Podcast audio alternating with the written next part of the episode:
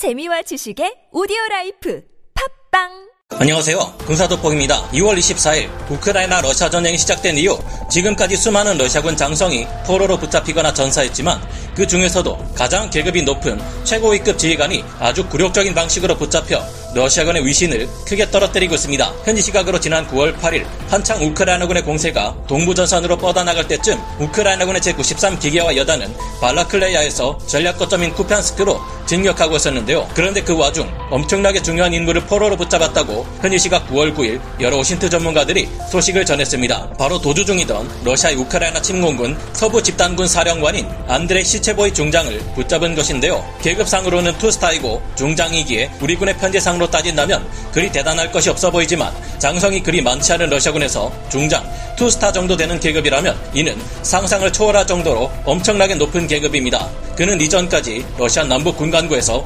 제8근위 연합군을 진 두지휘해 왔던 인물이었지만 지난 7월부터 세르게이 쇼이구 국방장관에 의해 서부 집단군 사령관의 자리에 앉은 이번 전쟁 개전 이래 가장 중요한 핵심 인물인데요. 현재 이 소식은 오버일 수도 있다는 말들이 나오고 있고 검증되지 않은 소식이라 100% 믿기는 어렵지만 이런 말들이 괜히 나오는 것이 아닙니다. 충격적인 사실이지만 현재 러시아 포병과 항공 전력은 움직이는 목표물에 대한 실시간 대응이 불가능하다는 것이 알려지고 있기 때문인데요. 그 이유는 무엇이며 안드레 시체보이 중장으로 추정되는 인물은 어떤 식으로 잡혔길래 러시아군의 최대 굴욕이라는 말들이 나오고 있을까요? 그를 통해 앞으로 러시아군의 진짜 계획이 무엇인지 알아낼 수 있을 것으로 보이는데 러시아군은 앞으로 어떻게 우크라이나군의 공세에 대응할 계획이며 우크라이나군은 이를 어떻게 격파하려는 움직임을 보이고 있을까요? 전문가는 아니지만 해당 분야의 정보를 조사 정리했습니다. 본의 아니게 틀린 부분이 있을 수 있다는 점 양해해 주시면 감사하겠습니다. 안드레 시체보이 중장은 생각했던 것보다 최근 하르키우 지역에서 너무나 빠르게 러시아군의 방어선이 무너지면서 우크라이나군의 차량과 부대와 맞닥뜨리면서 붙잡히게 된 것으로 보입니다. 그는 기동 중인 러시아군 잔당의 차량 뒷좌석에서 발견되었다고 하는데요.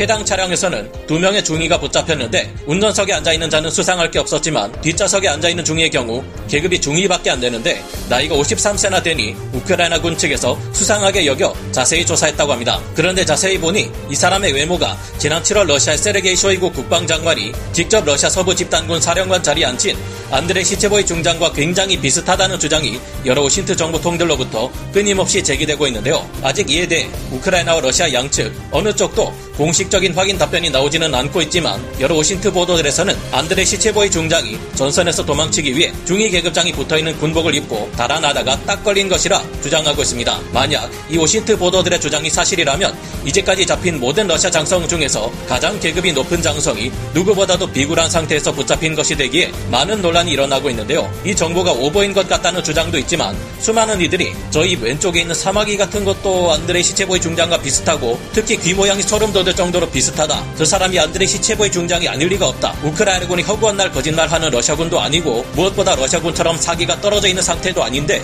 굳이 관계없는 사람을 아무나 붙잡아 계급장 달린 군복 입혀놓고 거짓말을 할 필요가 없지 않나. 이런 주장들이 계속 나오고 있는데 여러분의 생각은 어떠신가요? 이 사람이 안드레 시체보이 중장이 실제로 맞든 아니든 분명한 사실은 현재 러시아군의 상황은 전선에서 이곳이 전방인지 후방인지 구분조차 할 수 없을 정도로 난장판이란 것일 듯합니다. 안드레 시체보이 중장이 적당 히 전방과 후방 사이에서 지휘를 하려 했는데 우크라이나군이 워낙 빨리 치고 들어오다 보니 어느새 그곳이 최전방이 되어 있었다면 이런 일이 발생할 수밖에 없겠죠. 그렇다고 해서 우크라이나군이 개전 초기의 러시아군처럼 생각 없이 마구 치고 들어가는 데만 집중하는 것은 아닙니다. 현지 시각 9월 8일 우크라이나군의 공세가 너무 빨라 미처 다 파악하기 힘들어서 이보다는 우크라이나군의 전술을 파악하는 데 신경 쓴 여러 OSINT 보도들에 따르면 우크라이나군은 개전 초기와 달리 군사 강국들이 보기에도 굉장하다는 감탄이 나올 정도로 고도의 고속 기동 전을 수행하고 있다는데요. 친러 OSINT 보도들이 파악한 바에 따르면 현재 우크라이나군은 공세를 가하기 전에 먼저 대규모의 드론을 투입해 러시아군의 방어 진지가 정확히 어디에 있는지 그리고 어떻게 구성되어 있는지 등의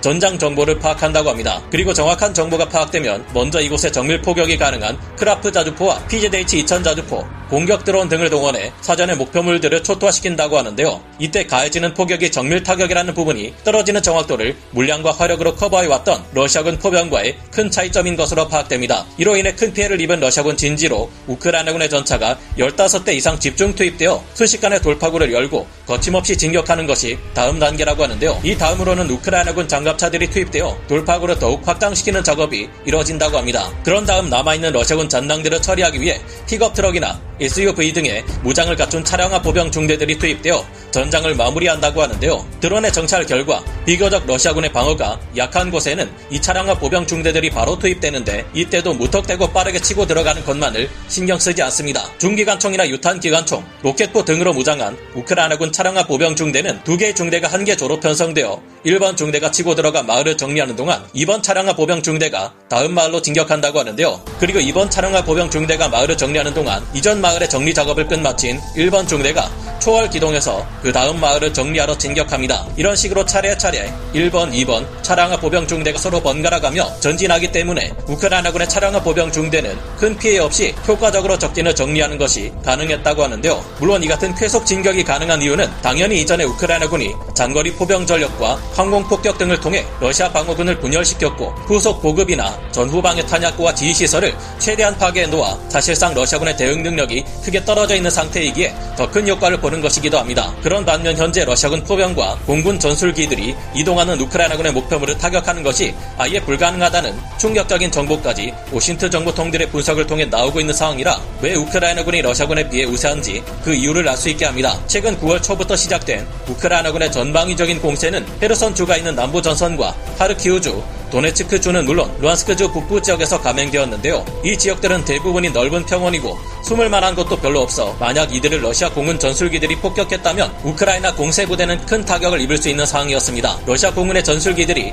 항공포병이라 불리는 이유는 이들의 공격 방식이 공군기들을 몰고 나온 조종사들이 직접 목표물을 찾아 쫓으면서 공격하는 방식이 아니기 때문이라고 하는데요. 러시아 공군기 조종사들은 현재 러시아 지상군 지휘관으로부터 특정 좌표에 폭격을 가하고 돌아오라는 지시를 받고 그곳에 폭격을 하고 돌아오면 땡이라는 것입니다. 우크라이나군은 적극적으로 러시아군의 드론을 격추시키는 등 지상 정찰을 방해하거나 제압해 왔는데 그 이유는 정해진 좌표를 공격하는 러시아 공군의 폭격 방식에 대응하기 위해서였다고 하는데요. 실시간으로 적 목표물을 쫓아 유도 폭탄을 날려야 적지상군 제압이 가능한데 구식 항공 폭격을 반복하고 있는 러시아군이 정찰 정보조차 명확하지 않은 상태에서 출격하다 보니 폭격의 정확도가 크게 떨어지기 마련이라는 것입니다. 이러다 보니 러시아 공군기들은 현재 우크라이나군의 움직이지 않는 고정 목표물이나 우크라이나군 공세부대가 진격해 올 것으로 예상되는 예상 경로 지역에 대한 부정확한 폭격만 가능한 상태라고 하는데요. 여기에 더해 우크라이나군의 방공 시스템이 워낙 기민하게 대응하고 있어서 최근 러시아군의 소25 공격기 2대와 소위 34 전폭기 2대, 소위 30 10판기가 격추되기까지 하고 있으니 더욱 항공 폭격이 어렵다고 합니다. 신기하게도 러시아군이 운영할 때는 아무것도 하지 못했던 S-300 방공 시스템과 부크 계열의 방공 시스템이 우크라이나군 측에서는 러시아 공군기들을 잘만 격추시키고 있으며 이를 게파드 자주 대공포가 지원해주고 있다고 합니다. 게다가 개전 초기부터 이름을 날렸던 스팅어, 스트렐라 등의 보병 휴대용 지대공 미사일까지 대량으로 사용되며 러시아군의 공군기들이나 공격 헬기 등을 여전히 다수 격추시키고 있는데요. 그런데 러시아 공군기들이 가진 문제점을 러시아 포병 또한 똑같이 가지고 있으니 더 문제라고 합니다. 어이가 없는 점은 러시아군 드론들의 정찰 정보가 실시간으로 러시아군 사령부에 전해지지 못한다는 것인데요. 현재 러시아군은 특정 시간의 드론을 통해 적진의 상황을 촬영한 다음 이륙 회수에 러시아군 참모부가 직접 촬영된 사진들을 판독해야 하는 번거로운 작업을 거쳐야 한다고 합니다. 당연히 이런 식으로 전해지는 정보는 몇 시간이 지나야 전장의 포병들에게 전해지게 되며 이렇다 보니 포병들이 우크라이나군 목표물을 타격할 때쯤이면 이미 그 자리에는 우크라이나군이 없다는 것이 문제인데요. 이런 식으로 는 도저히 러시아 공군기와 포병들이 빠르게 기동하는 우크라이나 공세 부대에 대응할 수가 없습니다. 물론 러시아군은